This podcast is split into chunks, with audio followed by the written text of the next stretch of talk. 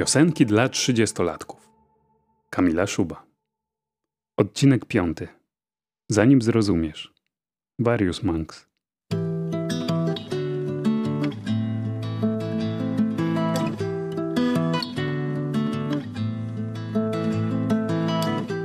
Zanim powiesz jej, że to był ostatni raz. Srebrnego ptaka nocy, rozkołysz, rozkołysz, rozkołysz jeszcze raz. Mieszkałam jeszcze w starym domu. Siedziałam przy biurku i coś bazgroliłam, gdy do pokoju wszedł bardzo wysoki pan. Spojrzał na mnie i powiedział, że chce mi kogoś przedstawić. Pamiętam jak w zwolnionym tempie, że się odwróciłam i zobaczyłam dziewczynkę z burzą włosów wychodzącą z za jego pleców i nieśmiało stającą przed nim.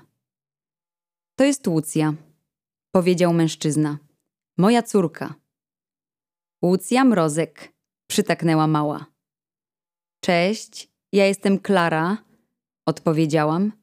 Klara Korzuszek. Łucja przeprowadziła się z rodzicami i starszą siostrą Zuzanną do nowego domu, który powstał na mojej ulicy. Wcześniej mieszkała w Warszawie. To był czerwiec na początku lat dziewięćdziesiątych. We wrześniu miałyśmy pójść do szkoły. Byłyśmy w tym samym wieku, więc nasi ojcowie, chodzący kiedyś razem do podstawówki, uznali, że warto byłoby nas ze sobą poznać. Nasza przyjaźń zaczęła się dość szybko. Od krótkich spotkań i zabaw z syntezatorem Casio, który wydobywał z siebie melodię Wake Me Up Before You Go Go. Siadałyśmy razem na dużych, wyłożonych boazerią i pachnących jeszcze świeżym drewnem schodach, prowadzących na piętro domu Łucji i puszczałyśmy przebój zespołu łam aż do znudzenia. Wywijając przy tym naszymi małymi głowami, udawałyśmy, że to my tak pięknie gramy. Szybko jednak wyszłyśmy poza ograniczone ramy automatycznie wygrywanych przez organki melodyjek, a nasze fascynacje muzyczne sięgnęły pokoju Zuzanny i kolekcjonowanych przez nią kaset. Pewnego dnia odkryłyśmy wśród nich album Emu, zespołu o przedziwnej nazwie Various Monks. Często przychodziłam do Łucji po lekcjach i razem z nią słuchałam tych niezrozumiałych tekstów piosenek, a czasem nawet na zmianę przebierałyśmy się w za duży na nas kolorowy sweter Zuzanny i udawałyśmy Anitę Lipnicką śpiewającą na scenie do mikrofonu. To był czas, w którym samodzielnie zaczynałam odkrywać świat nastoletnich emocji.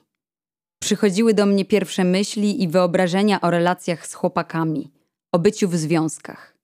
W telewizji prawie codziennie puszczano serial o nastolatce Agacie, która pisała pamiętnik, a ja nie mogłam się doczekać, kiedy będę już miała więcej niż 10 lat, żeby zaliczać się do grupy wiekowej, która w nazwie miała naście. Wydawało mi się wtedy, że mając lat 8 czy 9, nie mogę prowadzić pamiętnika. Miałam nadzieję, że po przekroczeniu tej magicznej granicy nastoletniości moje życie wywróci się do góry nogami i będą mieć w nim miejsce same ciekawe wydarzenia. Pierwsze próby bycia dorosłą wiązały się z marzeniami o makijażu i związkach. Brały się z piosenek zespołów takich jak Various Monks. Z całym pokoleniem dziewczyn, a może także chłopców, śpiewałam słowa kolejnych polskich hitów, nie bardzo rozumiejąc ich sens.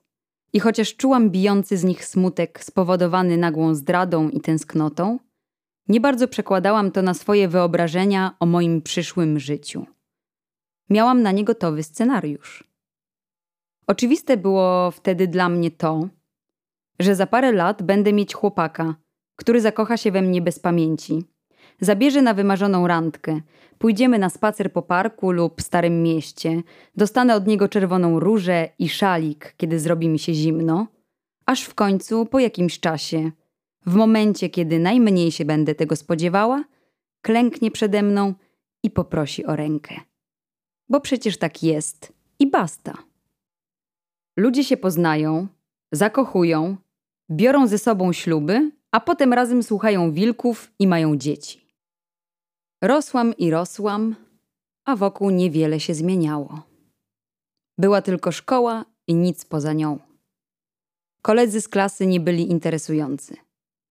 Brakowało mi nowych znajomości i przygód.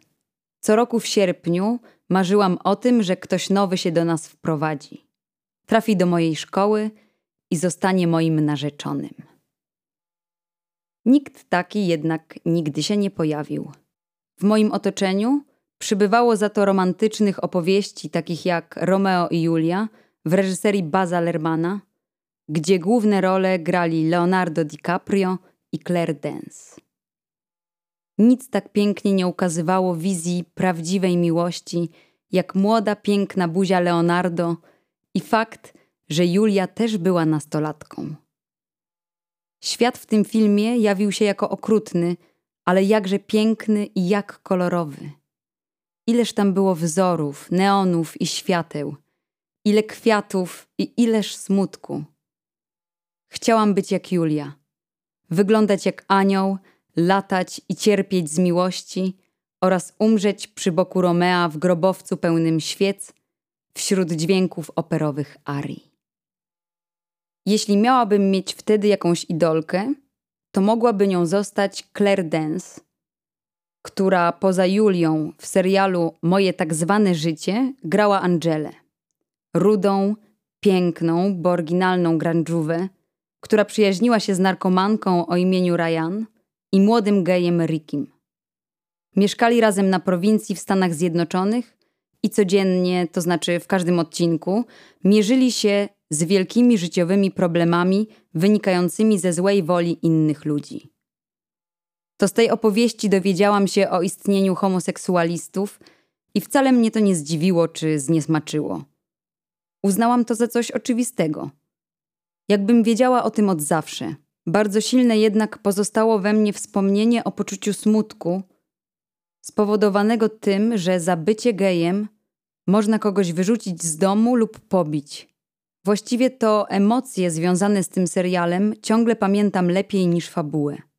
Inność i odrzucenie. Pamiętam też przyjaciół, którzy pomagali sobie z tym radzić. Piosenki dla trzydziestolatków. Czytali Joanna Roskosz i Adam Markuszewski. Tekst Kamila Szuba. Dźwięk i montaż Sebastian Świąder. Zrealizowano w ramach programu stypendialnego Ministra Kultury i Dziedzictwa Narodowego. Kultura w sieci.